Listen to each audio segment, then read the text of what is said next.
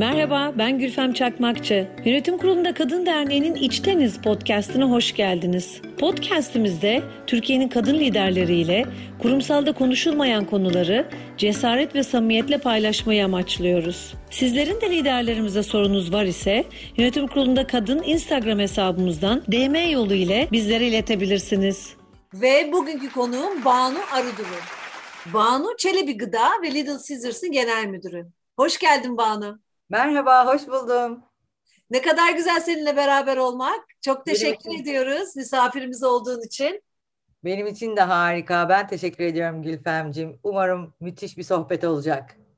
Hadi bakalım heyecanla başlıyorum şimdi. Sevgili Banu'cum dinleyicilerimizin hepsi seni tanımıyordur eminim. Yani ümit ediyorum aslında bakarsan eminim demeyeyim ama ümidim öyle. Dolayısıyla bize nasıl birisin, nasılım, eylemlerin üzerinden belki anlatmak istersin. Ee, biraz kendinden bahseder misin? Ben çok enerjik ve güler yüzlü biriyim temelde. Beni gören, tanıyan, hani Banu'dan sana ne kaldı e, dediklerinde e, bir anda gören kişilerin ilk söyleyeceği şey bu olur. Onun dışında e, çok çalışkanımdır, hızlı adapte olurum, e, meraklıyım ve öğrenmeden motive olan birisiyim. Kendimi hep böyle tanımlıyorum. Peki enerjini nasıl yüksek tutuyorsun bu kadar? Benim için güneş çok önemli bir e, enerji kaynağı. Ben enerjimi güneşten aldığımı düşünüyorum. Dolayısıyla sabah erken güneşin doğuşuyla beraber kalkmak, ay çiçekleri gibi e, sürekli yüzümü güneşe dönüyor olmak, açık havada olabildiğince fazla açık havada e, vakit geçiriyor olmak bana enerji veriyor diye düşünüyorum. Harika. Peki Banu, diyelim ki ofistesin. Bugünün dünyasına baktığımız zaman ofislerdeyiz. Çok fazla dışarı çıkamıyoruz. Gençler, arkadaşlarımız, iş insanları çok fazla güneşle de temas edemediği zamanlar oluyor. Nasıl olacak böyle olduğu zaman? Şöyle e, bizim ofisimiz de bir plazada açıkçası ama plazanın e, bahçesine otoparka e, sandalye çıkartıp orada 3-4 arkadaşımla dışarıda sandalyede oturarak arabaların arasında toplantı yaptığım vakidir. Dolayısıyla hani güneş almanın, hava almanın herhangi bir bahanesi olmadığını düşünenlerdenim. Eğer ki istiyorsanız her yerde bunu Allah'a şükür bulabiliyorsunuz. Bedava çünkü ve her yerde var. Bazen çalışmalar yaptığımda ara veriyoruz. 10 dakika ara veriyoruz. Katılan arkadaşlara diyorum ki şu 10 dakika içerisinde lütfen telefonla konuşmayın. Çıkın camı açın ve nefes alın. E, sonra geldiklerinde nefes almayanlar büyük bir memnuniyetle telefon yaptık. Arada üç tane iş hallettim diyor. E, maalesef çok fazla kendine zaman ayırmıyor insanlar bugünlerde. E, peki Banu'cum şimdi kurumsal dünyada e, kalmanın maddi bir motivasyonu var tabii ki. Ancak sence maddi kazanç dışında kurumsal dünyanın nasıl bir motivasyonu var? Kurumsal dünyaya başlangıcın temel sebebi e, tamamen maddiydi. Evlendiğim için üniversitede tanıştığım birisiyle dolayısıyla para kazanmamız ve evimizi geçindirmemiz gerekiyordu. Bu nedenle tam da işe başladım.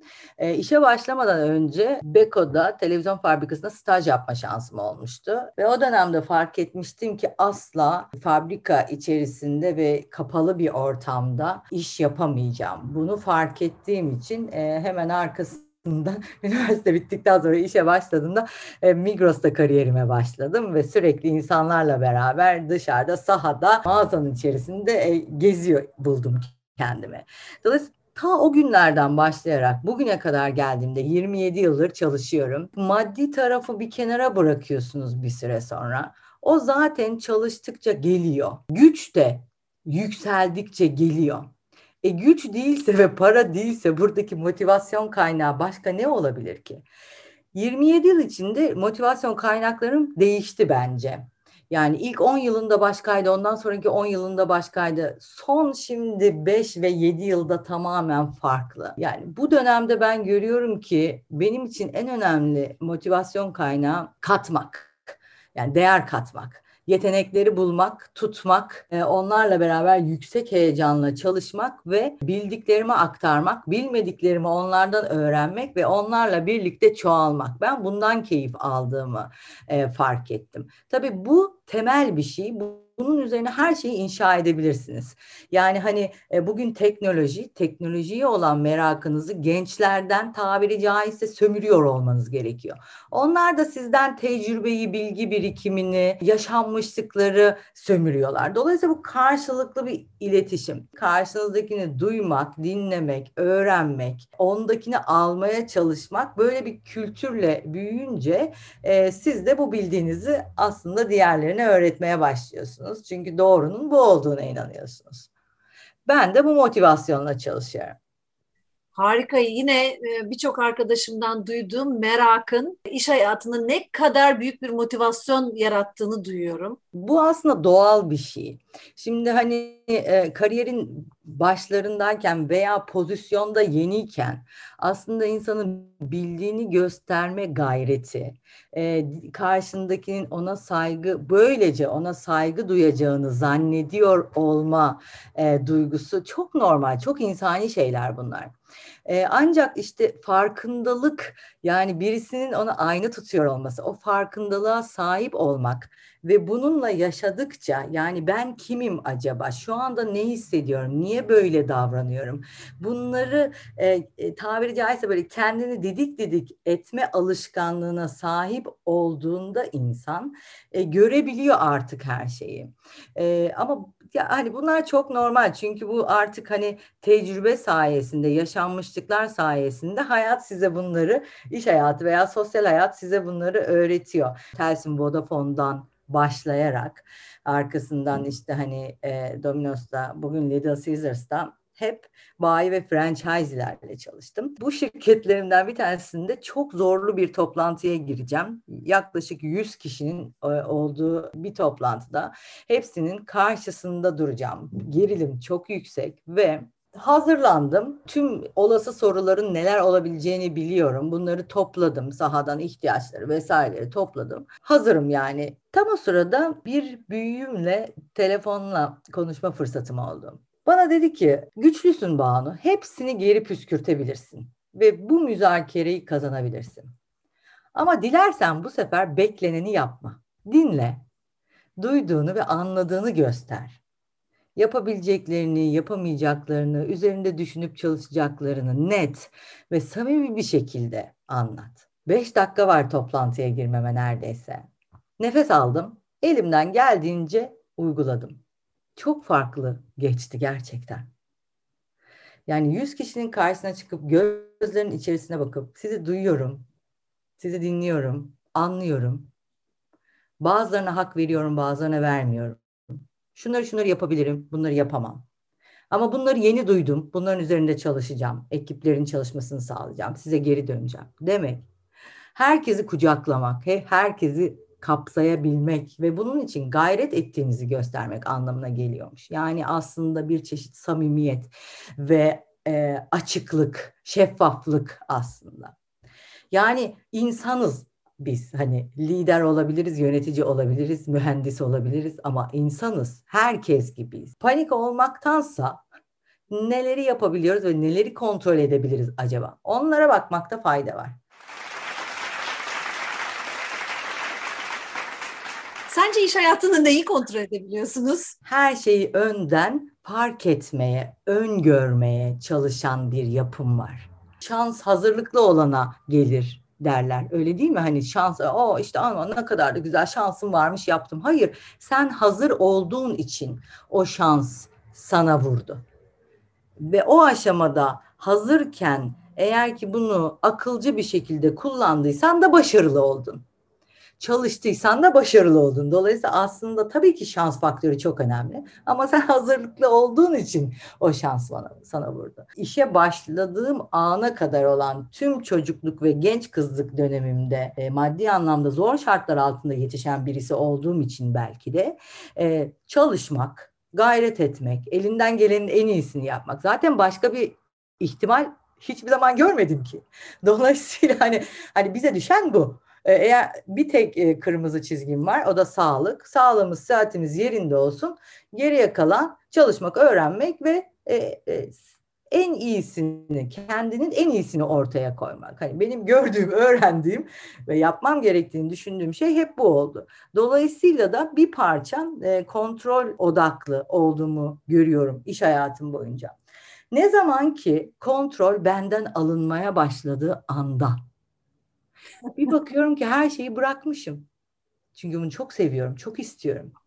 Dolayısıyla yıllar içerisinde bunu deneyimlediğimde dönem dönem bana gelen arkadaşlarım, direktör, genel müdür yardımcısı insanlar eğer ki bir tanesi gelip kontrolü bana bırakmıyorsunuz diyor ise e, orada benimle alakalı değil onunla alakalı bir şey olabileceğini ve bunu acaba onunla beraber nasıl aşabilirizleri düşünmeye başlıyorum. Çünkü böyle e, bu konuya hiç değinmeyenler hayatlarından e, hayatlarında hiç böyle bir problemi benimle yaşamamışlar anlamına geliyor. Çünkü kontrol edilmeye ihtiyaçları yok. Bir şeyi almışlar, sahiplenmişler ve yürüyüp gidiyorlar. İşte bu aşamada birisi sahiplenmiş, yürüyor, gidiyorken ona destek olmak lazım. Hani kontrol etmekten öte destekleyici lider e, haline bürünüyor olmak lazım. Dolayısıyla evet çok kontrolcüyüz mecburen çünkü bir e, şirket sorumluluğumuz var. E, kendi şirketim olsa belki daha az e, kontrolcü bile olabilirdim. Ama bana emanet edilmiş bir şeyin sorumluluğunu taşıdığım için belki hani bir barem daha fazla kontrole e, düşkün olabiliyoruz. De, kontrolün hem faydalarından hem bedellerinden bahsediyorsun tabii. Evet. yani bir taraftan çok yüksek bir faydası oluyor. Yolu birazcık hazırlıyor olman benim açımdan seninle beraber olsam ne kadar rahatlatıcı bir taraf. Evet. Bir taraftan. Ama diğer taraftan da ciddi bir bedel de üretiyor olduğunu tahmin edebiliyorum.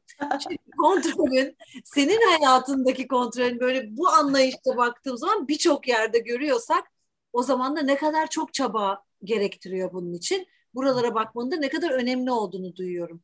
Evet. O yüzden oldukça ışık tutuyor bu söylediğin. Bir diğer söylediğin şey çok hoşuma gitti. Samimiyet ve şeffaflık ve açıklık diye bahsetmiştik diye evvelkinde aslında bütün hepsi bende birleşiyor. Ekipteki arkadaşın gelip sana ya sen beni kontrol ediyorsun çok diyebilmesi senin ne kadar samimiyeti getirdiğini gösteriyor ekiplerin içerisine. Evet, evet. Çok sessizlik çok güzel bir şey ve ben gerçekten her sesi duymaya çok önem veririm. Elbette hani e, belki mühendis olduğum için böyle analitik olup e, rakamlarla karar vermek, incelemek bunlar benim için çok önemli. Ancak e, oradaki insight'ı da yakalayabilmek e, ve e, farklı farklı yaşlardan, farklı farklı bakış açılarından fikirleri alabilmek de çok önemli. Sonra onları yoğurup işte hani kendi kafanızdakini de yapabilirsiniz veya tamamen fikrinizi de değiştirebilirsiniz. Ama duyabilmek için sormak gerekiyor. Sen ne düşünüyorsun? Hmm, bazen cevap verebiliyorlar, bazen cevap vermiyorlar elbette. Ama cevap vermemesinin veya çekimser kalmasının bir sebebi olduğunu düşünüyorum her zaman. Ya yeterince umursanmadığını düşünüyor ya da yeterince umursamıyor. Şimdi ikisi bambaşka konular. İkisi farklı farklı şekillerde çözülmesi gereken iki farklı problem. Umursamıyor ise başka çözümleri var. Onu hani insan kaynaklarına bir şekilde devrediyor olmak ve üzerine gidiyor olmak lazım. Acaba neden, nasıl geri kazanabiliriz vesaire. Ama umursanmadığını hissediyor ise bu çok temel bir duygu. Bunu ona kim vermiş, nasıl vermiş, neden yansıtmış? Biraz böyle derinlerine gidip bunları e, biraz e, konuşmak gerekiyor diye düşünüyorum. Ben bunu elimden geldiğince çok fazla yapıyorum. E, ve ekibimdeki tüm liderlerin de yapması için çok gayret ediyorum açıkçası. Çünkü var olmak ve karşındakine var olduğunu göstermek en temel ihtiyacımız. Yani ben hayatım boyunca birisine ceza vermek istiyorsam kendimden mahrum bırakmışımdır. Onu görmezden gelmek karşındaki kişiye verilebilecek en büyük cezadır diye düşünüyorum. Ama görmezden gelinmek de korkunç bir şey muhtemelen. Dolayısıyla eğer ki e, fikirlerinin önemsenmeyeceğini düşündükleri için sessiz kalıyorlar ise bu konuyu hemen orada çözmek lazım diye düşünüyorum. Yine geliyoruz oradan merak tabii. Karşımdakini merak etmenin e, ne evet. kadar önemli olduğunu duyuyorum liderlikte. Çözmenin en önemli yolu diye duyuyorum senden. Evet, evet. Peki hiç senin karşına ya bu iş erkek işi senden olmaz. Çünkü perakende dünyasındasın. Senelerini vermişsin 27 sene az bir zaman değil. E, bu iş senden olmaz. Bu iş erkek işi. elinin hamuruyla bu işlere girme. Ama çok güzel. Yönetim Kurulu'nda Kadın Derneği'nde bu önemli bir söylem bizim için. Cam tavanları yıkacağız, kabul etmiyoruz diye. Ama tabii dışarıdan bu söylemler geliyor da yani sen bu söylemleri duyduğun zaman ne kadar bu cam tavanları kabul ettin, e, nasıl karşıladın, böyle bir deneyimin oldu mu tabii?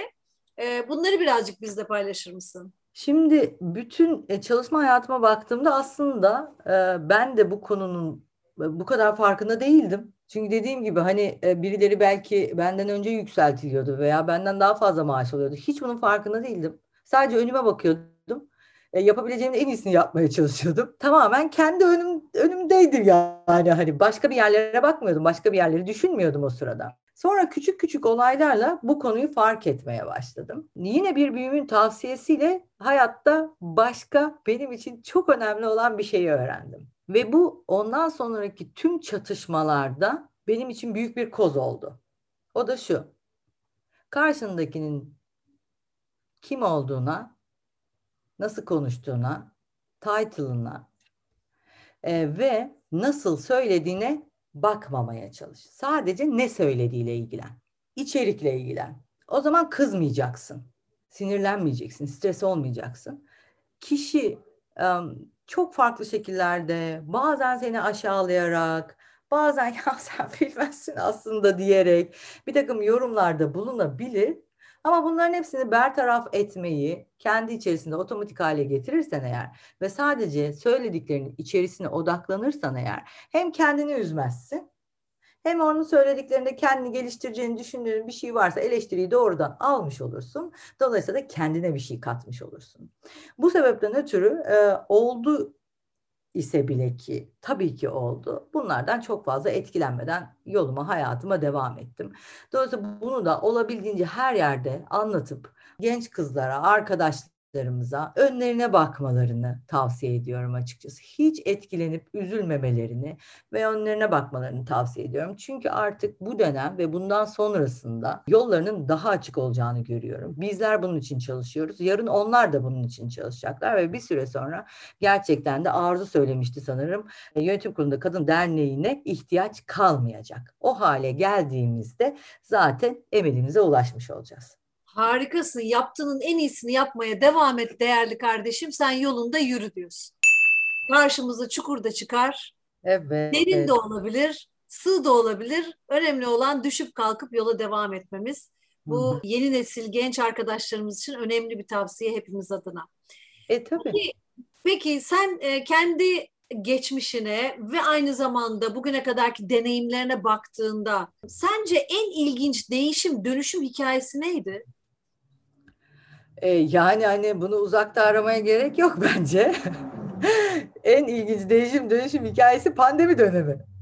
Covid salgının gölgesinde yaşama adapte olmaya çalıştık. Halen daha da devam ediyoruz. Yani tüm insanlık için e, oldukça şaşırtıcı ve korkutucu olan e, bu dönemde gördük ki en hızlı adapte olan, çevik hareket eden, yılmadan, yıkılmadan hayatta kalmayı başarabilen, e, yeni fikirler üreten ve bunları yüksek motivasyon ve tutkuyla hayata geçirenlerin e, başarılı olduğuna şahit olduk. Bu dönem tabii hepimize insan kavramının ne kadar önemli olduğunu bir kez daha hatırlattı. Yani dijital dönüşüm vesaire konuşurken çok fazla. Aslında dönem dönem insanı ve insana yatırımı unuttuğumuz e, zamanlar oluyor idi. Bunu bir daha e, fark etmemize neden oldu. Hem benim şirketimde hem de genelde de böyle olduğunu düşünüyorum açıkçası. Çünkü artık çalışanlar şirketlerini sadece bir kazanç kapısı olarak görmüyor. Yani bir yaşam tarzı, hayatlarına anlam sağlayıcı bir olgu olarak görüyorlar. Dolayısıyla da yaptıkları işlerin sürdürülebilirliğini sağlayabilmeleri, yeterince esnek süreçlere sahip ol- olabilmeleri, işte karşılaşacakları krizlere karşı dayanıklı olabilmeleri için e, aslında e, en önemli gücümüzün insan olduğunu, e, ve potansiyel adayların kurumlarımıza çekebilmek olduğunu bir kez daha hatırlattı. E, ve hepimiz e, buna yönelik bir takım faaliyetlerde şimdiden bulunmaya başladık diye görüyorum. Harika. Pandemi dönemini siz verimli geçirmişsiniz ve bir sürü başlık söyledin aslında. Sadece altlarını çizmek için özellikle söylemek istiyorum. Bu dönemde adaptasyon yeteneğinden, çeviklikten, yılmazlıktan, yenilikçi bakış açısından ve motivasyon ve tutkunun ne kadar önemli olduğundan ve aynı zamanda insana temas etmenin aslında bütün hikayeyi, bütün hmm. değişim dönüşüm hikayesini güçlendirdiğini ve ancak o zaman içinden sağlıklı çıkabildiğimizi söyledin. Ee, burası bizim için önemli bir mesaj. Yılmazlık meselesine birazcık daha e, e, müsaade edersen açmak isterim. Ben fizik mühendisliği okurken artık son sınıftayım. Son seçmeli ders EMT2 adı elektromanyetik teori. Bölüm başkanının dersi ama seçmeli ders. Yani artık mezun oluyoruz ya biz bitiriyoruz yani. yani ne kadar zor olabilir ki yani? Olmamalı. Çünkü mezun olacağız diye düşünüyoruz. Final sınavındayız. Dersi zaten 10-12 kişi almışız. Bölüm başkanının dersi 4 tane soru yazdı tahtaya. Birinciden başladım. Ee, samanlı kağıtlarımız var bizim hani hep sınavları onun içerisine yapıyoruz. Birinci sorudan başladım. Şu formülden gidebilirim diye başladım formülü. Fizik demek bu demek yani hani oradan bir yerden işte böyle gidiyorum. Sonra bunu düşündüm vesaire. İki sayfa yazdım. Hiçbir yere gitmiyorum. Sonra ikinci soruyu altına yazdım. Hocam ben buradan bir yere gidemedim. Sonra iki, iki ikinci soru başladım büyük enerjiyle yazıyorum. Hiçbir yere gidemedim. Üç Hiçbir yere gidemedim. Dört. Hiçbir yere gidemedim. Kaç sayfa yazmışım ve hiçbir yere gidemedim. Sonra bir baktım etrafıma. Dört kişi kalmıştı. Hoca dedi ki tamam süre bitti. Çıktık. Hemen hocanın odasına koştum. Hocam ne yaptınız? Nedir bu Allah aşkına? Okulu bitiriyoruz hocam. Seçmeli ders bu. Dediğimde e, bölüm başkanımızdan gelen e, cevap bana hayat dersi oldu. Dedi ki bakın çocuklar bu soruları fizik dünyası henüz çözmedi. Hocam o zaman neden bu soruları bize sordunuz? Biz nasıl çözelim? Neden olmasın dedi yani. Belki biri bir çıkış yolunu bulur. Kim bilir? Ama daha da önemlisi çocuklar mühim olan denemiş olmanızda. Size bunu söyleseydim muhtemelen denemeyeceksiniz. Ya ben bunu nasıl çözerim diyeceksiniz ve çıkıp gideceksiniz. Ama arkadaşlarınızın büyük bir kısmı soruları gördüğünde zaten denemedi ve çıkıp gitti. Ama siz ya belki birden belki yaparım, belki iki yaparım, belki üç yaparım diye denedi. Dolayısıyla karşına bir sorun çıktığında ya kaçar veya vazgeçersin ya da çözmek için uğraşırsın. Hangisi olacağını size bağlı. Yani denemekten korkmayın. Dolayısıyla hani benim için küçük yaşta aldığım bu ders açıkçası karşılaştığım sorun veya problemlerin benim çözmemi bekleyen puzzle'lar olduğunu e, düşündürür bana. Hemen kolları sıvarım ve hani puzzle çözmekten keyif alırım. Dolayısıyla problem ve sorunlar aslında keyif alacağınız süreçler haline geldiğiniz geldiğinde hayat daha keyifli oluyor diye düşünüyorum. Müthiş hikaye. Müthiş hikaye. Gerçekten çok hoşuma gitti. Çok ilham verici oldu. Peki şimdi merak sorularımıza geçelim. Gel ah. çünkü bütün liderlerimin hepsine bu soruları soruyorum. Hadi Bugünkü bakalım. hayat deneyimin ile Z jenerasyonu olsaydın ne Heh. yapmaktan vazgeçerdin? Başkaları ne der diye düşünmezdim. Harika. Kurumsala yeniden başlıyor olsaydın kendi liderliğin için aklına gelen üç sıfat ne olurdu? Sürükleyici, destekleyici, eğlenceli kurumsal dünya yeniden yapılandırıyor olsan olmasın diyeceğin şey ne olurdu? 30 dakikanın üzerinde toplantı olmasın. Çok sıkıcı oluyor. çok güzel. Gayet net oldu bu. Peki Banu'cum çok keyifli sohbetimizin sonuna geldik. Dinleyicilerimiz senin bu güzel sohbetinden bir şeyle ayrılmalarını istesen dinleyicilerimiz neyle ayrılsınlar? Hayatta yapabileceklerimizin sınırı yok. Dolayısıyla okuyup öğrenip, kendimize yatırım yapıp, çevremize yatırım yapıp hep beraber gelişmek hedefimiz olmalı diye düşünüyorum. Ama bunların hepsini yaparken de gülümsemeyi asla bırakmayalım. Ne mutlu ki sen de bu içten sohbetinde Yönetim Kurulu'nda Kadın Derneği'nin İçteniz podcastine içten de bir iz bıraktın. Harika, teşekkür ederim. Çok keyifliydi, çok güzel aktı. Evet, kesinlikle ben de öyle hissediyorum. Umarım dinleyicilerimiz de bundan zevk alırlar, keyif alırlar. Kendine ve çevrene çok iyi bak ve sevgi ve dostlukla kal. Sen de çok teşekkür ederim.